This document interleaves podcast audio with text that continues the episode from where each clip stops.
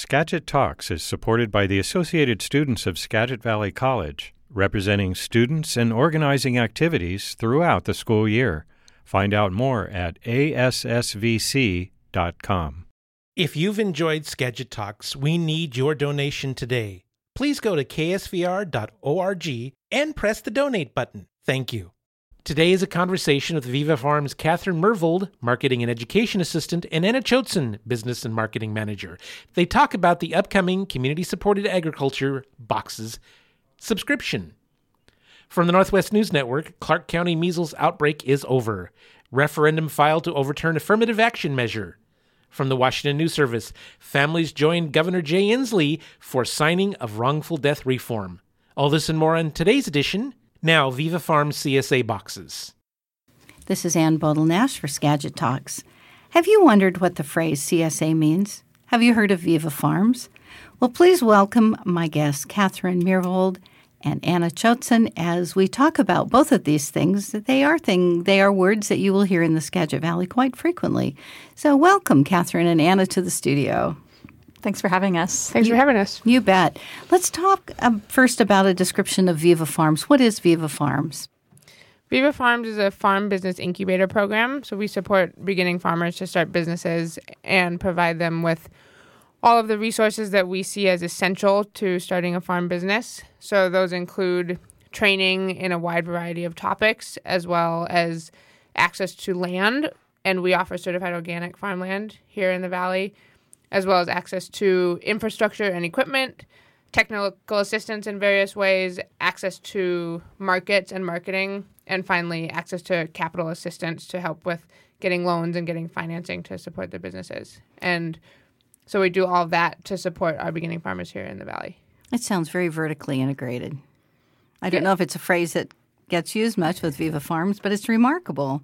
Yeah, I mean that's one that's one way to put it. I think our effort really is to lower the barriers to entry to starting a farm business and as many of you know, I'm sure starting a farm can require a lot of capital input up front and a lot of beginning farmers don't have that. And so what we try to do is provide all of the resources that they can use at the beginning to develop their business so that as they grow and expand, they can then acquire the different resources that they need to be successful. Wonderful. So, Catherine and Anna, how are you connected with Viva Farms? Are you farmers? Um, my role at Viva is the marketing and education assistant. So um, I do have a background in farming and also in teaching Spanish and English, and all of our training programs are bilingual. Um, we do simultaneous translation of our classes and workshops. With uh, Spanish translation. And so my role is in, I, am involved in helping teach the farm practicum, which is at the core of our training. It's an eight month program um, that goes through a whole farm season. So we have a cohort of students who start in spring. We actually just started last week, and we'll be going through November. And we we teach them everything from you know seed germination to um, all aspects of production through the farm season. And as that winds down in fall, we transition to teach them um, all of the fundamentals of uh, marketing, business, running a, a farm uh, business. And so I'm involved in that program, Anna as well, um, with teaching the business aspects. And then my other role is helping in our sales program, um, helping the farmers find new markets and sell their produce. So maybe this leads me to the CSA program, unless there's something else you'd like to add. Catherine, did you have something? well, I just was going to give Anna the opportunity to introduce herself. Anna, tell me about you. Yeah, for sure. I work really closely with Catherine in a lot of different ways. Primarily, my two main areas of focus at Viva are running our sales program, which includes the CSA, which we'll talk about here in a minute, as well as our wholesale program. We deliver a couple times a week down to Seattle and King County widely um, as well as some to Bellingham and Whatcom counties.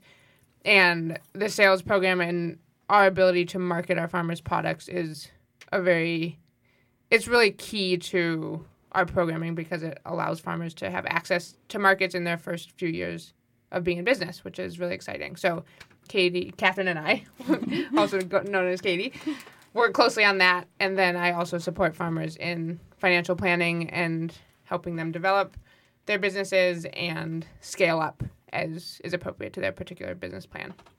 One of the first things that's come to my mind as you're talking about this is whether there's um, cooperative ownership of uh, farm products in the beginning that are then marketed to benefit all, or is it always individualized with individual uh, individuals in the cohort being responsible for their own plot of land? And uh, speak to that a little bit. Yeah, that's an interesting question. Every farm on site at Viva is an independent farm business, independently owned and operated, and they each farm business leases land from Viva. So each farm runs its operation independently, chooses how it wants to market its product, what products it wants to grow, um, et cetera, et cetera, whether it wants to be more mechanized or less mechanized, et cetera. And then based on what farmers choose to grow, we as Viva Farms, in, in particular, as the sales staff, work to market that product um, to our different customers. And so it's not, technically speaking, it's not cooperatively owned at all, but we do aggregate all the farmers' product and then sell it on behalf of everyone. Uh-huh. And in terms of the cohort of students on the practicum plot, that operates as um, like a practice farm business on site. So we all farm it together, but we run it as if it were a, a real farm. So it's field scale agriculture. We teach farming um, the way that we would want them to be farming once they if they were to join the incubator program. So we teach them about organic certification and just the different types of requirements by doing it on an actual practice farm. And then the products that we grow on the farm, um, one of the things that we do with them is we channel them towards our CSA program. So that is one way to practice that business aspect of it. Um, yeah. Wonderful. All right, let's talk about CSAs for a minute. How about starting with what do those letters stand for? Sure. Um, CSA stands for Community Supported Agriculture. And um, basically, what that means is that the community is supporting the farmer um, by sharing some of the upfront risk when they start the season. So, by purchasing a CSA share, you're basically paying in advance for produce that you'll then get delivered to you throughout the season once harvest begins. And farmers are able to use that capital at the beginning to um, get their business going at the beginning of the season. It helps with buying seed or seed uh, equipment like you know drip irrigation, anything that they need to get the season going. Um, and then, like I said later, the, in in return for that, the people who've purchased those shares will get a weekly box of farm fresh produce. Um, and it really helps beginning farmers who have um, maybe less capital to work with and, and really need that at the beginning of the season. How many CSA shares, if that's the thing to call it, are you hoping to sell this year? That is the thing to call it, by the way. It is a CSA share. And we're hoping to get somewhere between 230 and 250 mm-hmm. this year. That's up from about 130 last year, 150. So, so not quite doubling. Yeah, so we're we're definitely impressive. expanding significantly, which is really exciting, and we're really trying to make it accessible to everybody in the community. So I hope we'll get a chance to talk about the specifics of how we're doing that. Sure, and could we talk about price point? For sure. And this might be a good chance to talk about this program. So the the price point if you're a full price paying customer in Skagit because we also do deliver in King County for a small share, which is I'd say it, it comfortably feeds, even generously feeds two adults for a week. Is twenty dollars per box. So for the fourteen week season, that's two hundred and eighty dollars, and you do pay for the fourteen weeks upfront because of the reasons that Catherine just described. And then for the large box, which is intended for three to four adults in a household, that is $35 per box or $490 for the 14 week season. And what kind of variety of, of products will be in a box like that? Well, one of the things that makes our CSA unique is that we're able to source from all of the different farmers on site. So it's a wide variety of products, and it just depends on the season as things become available. But typically, um, typically subscribers could expect between seven and ten different types of products in a box. And um, when berries are in season, they'll get berries every week. We typically do some kind of greens, salad greens, or um, you know braising greens. We'll do uh, onions, garlic, some kind of allium, and herbs. And then beyond that, it rotates just depending on what comes into season. So it could be zucchini, peppers later in the year. Um, and then as we move into fall, we will focus on cooler weather crops. hmm And can people request or uh, de-request any particular products? Like if they know they'll never eat zucchini, which I like, but not everybody maybe does. Yeah, it's a good question, and we definitely get that question a lot. Oh. And in general, no, they can't choose, and that's really intentional because part of the model of the CSA is that we want to make the local produce that is being produced accessible to the community and celebrate what farmers are choosing to grow and also what this region supports well. And so, generally speaking, we don't really make accommodations for choices of course there are exceptions, but I'll just leave it at that. That no, and it's but we do include a lot of recipes with each box and cooking tips and storage tips and any way that we can possibly assist in the kitchen when people aren't familiar with a particular item. Right. And also, just to that point, um, we do make an effort to have a lot of variety in the boxes. So, you know, we would never be putting beets in the every box for 14 weeks in a row. We try to make sure because we have so much to work with that what people are getting um, has as much variety as we are able to offer them each week. And are you limited to fruits and vegetables, or do you branch off into meat and poultry, eggs, any of that? Currently, we just do fruits and vegetables. We do also have a bread share that comes from a local baker up in Bellingham, Raven Breads. And beyond that, we are just doing fruits and veggies at this point in time, although we're potentially exploring ways to include proteins going forward. So it could even be as soon as our fall CSA, but perhaps next year. Mm-hmm. And going back to the bread, is the bread a separate share or is it somewhat included? It's a separate share. Yeah, so you pay, it's $8 per loaf, and you pay again for the 14 weeks. So that's $112 if I did my math correctly. And it's delicious bread. It's all made by local grains, produced here in the valley or produced elsewhere, but milled here in the valley. So the the baker there is really committed to local bread production as well. So, what do you say to the people that might say, well, why would I buy a CSA? I can buy these products for less, maybe at the farmer's, well, maybe not farmer's market. I don't know. That's notoriously not always the least expensive place. But you know what I'm saying? CSA is a bit of an investment. It is, but it, it, it, does end up being a good deal when you compare what's in the box to what you would spend on comparable local organic produce um, at the markets. Uh, so what you end up getting, um, what we we think it is a good value financially, but also um, you're also supporting local farmers, so you're getting that on top of it. And then for people who have a hard time with the price point, we also do have a subsidy that's um, funded by uh, USDA FINI grant. So we're able to offer the boxes at 50% cost to um, people who receive EBT SNAP benefits. So anybody who is SNAP eligible is able to get those boxes for what comes out to $10 a week. Well, that's wonderful. Yeah. So, how does one contact you if they're interested? Yeah, various ways. The easiest is probably to go to our website, vivafarms.org, and from there we have a produce tab which will take you directly to our CSA page that has all of this information and more, including detailed information on the program that Katie just described for SNAP recipients. SNAP, for anybody who's not familiar, is the program that formerly was food stamps. Mm-hmm. So anybody who has the food assistance. But that's the that's the easiest way, and then our phone number and email are on the website. Good. And how about delivery locations? Delivery locations we have throughout Skagit. We have two in Mount Vernon, Anacortes, Sedro-Woolley. Potentially, we're going up to Concrete this year, so that'll be new for us going upriver, which is really great and exciting. And Are we have also Viva Farms. Are things delivered to a central site and then people have to come and pick up their boxes? Yeah, and from the website, you can go and you can select the location that's closest to your address. We also have Seattle pickup sites, but um, we are not currently offering the SNAP subsidy down there. Okay. Anything else you'd like to share briefly? It'd be great to have you back another time and discuss the larger concept of how uh, new farmers acquire land, because I think that's a whole other problem. For sure, it is, and we have lots to say about it. I would just really encourage folks who are interested in experimenting or experimenting with local eating and local produce, or just interested in a really affordable, accessible way to get nourishing food to their families to consider this program. All right. Well, I thank you both, Catherine Mervold and Anna Chosen.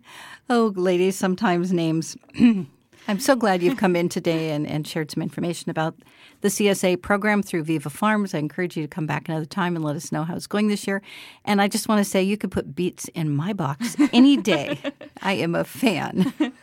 Thank you for having us. Thanks so much. You're so welcome. Ann Bodel Nash for Skagit Talks. If you enjoyed this program, we need your donation today. Just go to ksvr.org and press the donate button. Thank you. And now, regional news from the Northwest News Network. While measles outbreaks continue in cities around the country, the one in Portland, Vancouver area has now officially ended. Kristian Foden-Vencil reports from Oregon Public Broadcasting. 42 days since the last case of measles ended in Clark County, Washington. That's two incubation periods, and that's the yardstick for announcing an end. At final count, there were 71 cases, not 73 as previously reported. That's because two people contracted the disease here, but flew to Georgia, where they were actually confirmed. The big question is why did this outbreak end so quickly compared to those in New York, Michigan, and California? Clark County Public Health Officer Dr. Alan Melnick isn't sure. There's so many variables. It's, you know, the people affected, the density, you know, how people get around there. Um, and you have a, the environment that differs from place to place. He's working on a study with the CDC that might shed light on the question in the future. I'm Kristian Foden-Vencil reporting. Affirmative action opponents have filed a referendum to overturn Initiative 1000. Lawmakers passed the initiative to the legislature Sunday night before they adjourned. It would once again allow affirmative action in state employment, contracting, and education. Olympia correspondent Austin Jenkins reports. After Sunday's vote in the House and Senate, I 1000 opponents demonstrated in the Capitol Rotunda. On Monday morning, one of the participants, Kan Qiu, filed the paperwork for a voter referendum.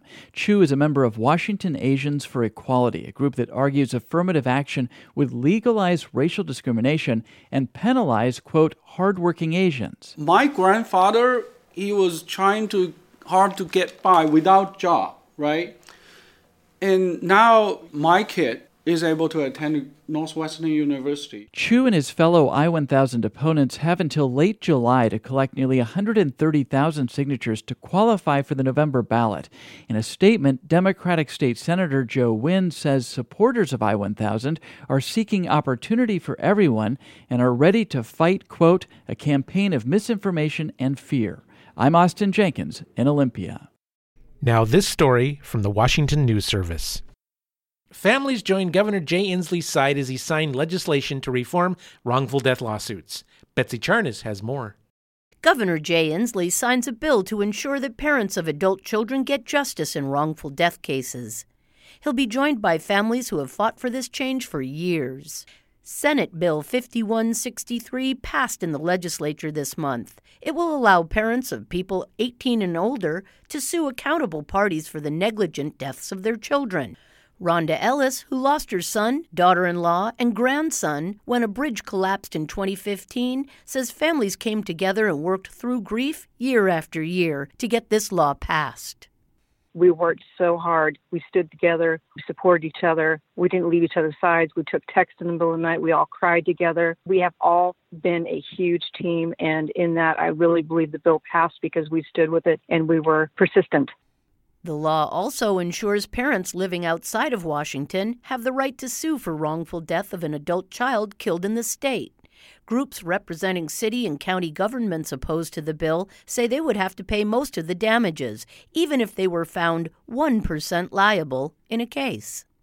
Deanna Hogue lost her 19 year old son, who was crushed in an auger at a summer job in 2014. The company he worked for pleaded guilty in a criminal case, but the Hogues couldn't file a wrongful death suit because their son wasn't financially dependent on them. She says a Washington man who recently lost his son has thanked her for this new law. His 19 year old son was negligently killed, and I already feel like it's benefiting parents who can now hold people accountable for the death of their child. Ellis hopes no more families experience tragedy, but she's happy to know that they can now seek justice. If there is somebody who faces what I faced and everyone else has faced, they will have a voice, and in their grief, they will be heard instead of silenced. The Washington State Association for Justice has led the charge to get this law passed for years in Olympia. The group's president, Ann Rosado, says it rights a horrible wrong and that the state will no longer discriminate against families who suffer the ultimate loss. This is Betsy Charnas with Skagit Talks. Here's the national news. Public News Service Daily Newscast for Tuesday, April the 30th, 2019. I'm Mike Clifford. Boeing defends decisions made concerning its 737 MAX aircraft. Also on the Tuesday rundown, a parental consent abortion bill stalls in the Sunshine State. Plus, a new study finds that cell phones that touch your body can greatly exceed safety limits. First, here's our top story. Boeing went on the record concerning its 737 MAX aircraft on Monday, CNBC reporting. Boeing said it did not intentionally or otherwise deactivate the disagree alert on its 737 MAX jets. They add the statement comes in response to reports that Boeing failed to tell Southwest Airlines and the FAA that the safety feature had been deactivated before two fatal crashes. CNBC notes the company said they included the disagree alert as a standard feature on the MAX, although the alert has not been considered a safety feature on airplanes and is not necessary for the safe operation of the aircraft. In the final week of Florida's legislative session, Trimmel Gomes tells us it appears a bill has stalled that would have required minors to get parental consent before having an abortion. Florida law currently requires parents to be notified if their daughters are planning to have abortions, but the bill which already passed the House goes further by requiring parental consent. The bill includes exemptions for situations such as minors who have health emergencies or who already have children. However, opponents such as Kimberly Scott with the Florida Alliance for Planned Parenthood affiliates says the policy would be a safety risk and keep vulnerable teens from accessing timely medical care. Especially for those that might be abused or neglected or are homeless or foster youth. Supporters claim parents have a unique perspective to advise a child. While the Republican led House voted 69 to 44, largely along party lines for the bill, the Senate version still has two committee stops and is one vote shy of the required supermajority to send the bill directly to the Senate floor for a vote. And brain science can help explain why many people with serious addictions are so out of control. Dan Heyman reports why many addicts also have trauma in their history. Jessica Holton is a licensed clinical social worker and addiction specialist teaching in Charleston this week. She says in her practice, almost all the addicts have trauma in their background as well as substance abuse disorder. Holton says this is because both addiction and trauma take over the limbic system, the animal part of the brain, bypassing the rational decision making part. We often think that it's a choice, a moral failure, but really the science shows that the survival part of the brain, the limbic system, actually gets hijacked for those who have a true addiction. Addicts sometimes say it's as if they've lost control of their own hands. Holton describes that as a symptom She'll be in Charleston for the spring conference of the National Association of Social Workers West Virginia. That conference starts Wednesday. It's the largest event of its kind in the country. This year's schedule also includes discussions of foster care and social work in the schools. Another new report finds increased flooding from climate change and racial disparities in water quality are some of the most urgent environmental issues facing states like North Carolina. More on the story from Nadia Ramlagan. Data from the report shows the billion dollar costs in damage from flooding, storm surges, and high winds to North Carolina's coastal communities have skyrocketed in the past five years. Julie DeMeester studies floodplains and storm resiliency. She says state and local governments are now focusing on climate change resiliency by buying out vulnerable flood prone land and buffering coastlines to lessen the impact of severe storms. And once you see what is flooded repeatedly, you can go in and say what's vulnerable. What I like to go in thinking about is where can we do the best protection and restoration work to try and help communities that might experience flooding in the future. The report also found that people of color in North Carolina, particularly black and Native American residents, are dying at younger ages compared with white residents. Disparities in water quality is emerging as a key contributor to health declines in these communities. Finally, Suzanne Potter tells us public health groups are calling for a nationwide recall on some cell phones that, after a new study showed some units, when pressed up against the body, emit 11 times more radiation than FCC safety limits allow. A study done by a professor emeritus of electrical engineering from the University of Utah analyzed data from the French government, which tested 450 phones and found that 9 out of 10 violated safety limits when they touched the body. Dr. Devra Davis with the Environmental Health Trust says she thinks the U.S. government guidelines themselves are old and need to be updated.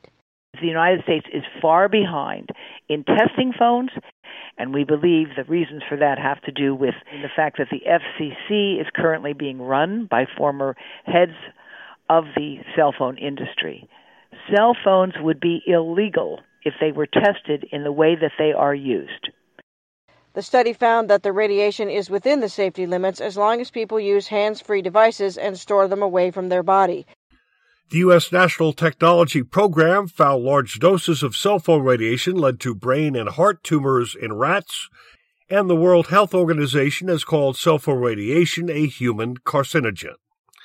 I'm Mike Clifford. Thanks for news and cruising with Public News Service. We are member and listener supported, and you will find us online at publicnewsservice.org. Thanks for listening to today's edition produced by Joseph C. McGuire and edited by Jay Charles. You've been listening to Skagit Talks, the community information and news program on KSVR, Skagit Community Radio.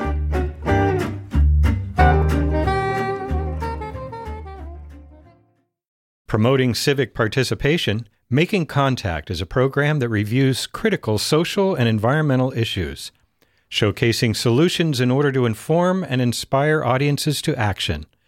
Making Contact is on every Wednesday at 1 p.m. on Skagit Community Radio.